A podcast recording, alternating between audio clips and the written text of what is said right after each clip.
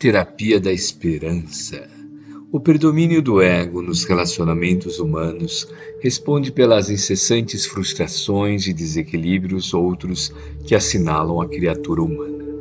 Sem a correspondente consciência lúcida em torno dos objetivos da existência carnal, o indivíduo que assim age faz-se vítima da personalidade enfermiça a que se acostumou como método de triunfo nos seus cometimentos. Considerando que o interrelacionamento pessoal é uma arte de dissimular sentimentos, a máscara correspondente a cada momento e varia conforme as circunstâncias, ocasiões e pessoas com as quais se comunica. Acostumando-se à aparência, desloca-se da realidade, passando a viver inseguro nas armadilhas que prepara com o objetivo de não se permitir identificar. Observando a conduta das pessoas inconsequentes, que às vezes triunfam por meio dos recursos da fantasia e da bajulação, passa a imitá-las, deixando-se conduzir pelos absurdos comportamentos distantes da realidade e do dever. Estabelece-se então conflitos íntimos e a escala de valores padece a perda do significado, desaparecendo os parâmetros para a compreensão tanto do que é certo como daquilo que é errado. Superados os momentos de convívio no baile de máscara, a que se reduzem os seus encontros sociais, a identificação da pusilanimidade propõe-lhe o desrespeito por si mesmo, a perda da autoestima, o transtorno de comportamento neurótico.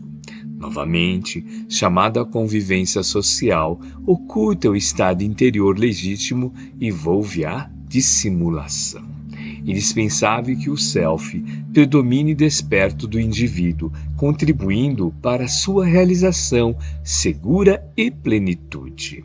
Embora a maioria expressiva de indivíduos prefira o jogo das personalidades, não é possível ignorar a prevalência do sofrimento disso decorrente. Negam-se a verdade, recusam autoencontro, fogem do despertar dos valores que se hajam adormecidos e sucumbem. Narram que um homem sábio dispôs-se a transmitir os seus conhecimentos, reunindo à sua volta inúmeros interessados. À medida que as aulas se sucediam, decrescia o número dos candidatos ao aprendizado, ao ponto de em pouco tempo haver ficado apenas um. Disse-lhe então o mestre: Somente prosseguirei se houver um número maior de discípulos. Interessado em aprender, o candidato recorreu aos desertores e instou para que voltassem, o que redundou em total fracasso. Ele meditou longamente e tomou a decisão de levar à aula vários manequins vestidos que conseguiam em uma casa comercial. Colocou-os na sala e convidou o mestre para retornar às lições. Surpreso, ele respondeu: Todos esses bonecos são incapazes de entender-me, são apenas bonecos. Isso mesmo, esclareceu o adepto, imperturbável. Eles representam aqueles que se foram e que, mesmo quando aqui estavam, eram mortos, sem interesse. As vossas aulas eram-lhes muito profundas e eles não as queriam, mas eu estou interessado nelas, apenas eu.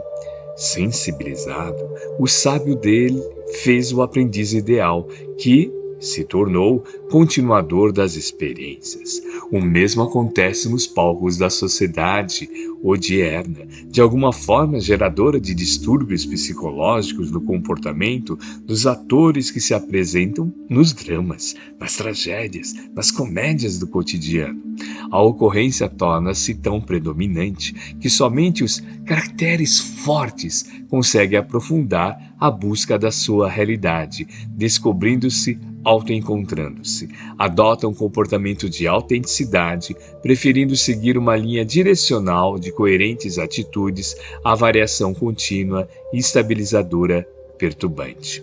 Enquanto o candidato ao equilíbrio não abdique dos métodos equivocados em vigência, assumindo-se a exteriorizando-se como é, permanecerá no ledo engano neurotizante, seja quais forem as análises e tratamentos que busque, toda vez que enfrente o grupo social, fugirá para o disfarce, para o uso da persona.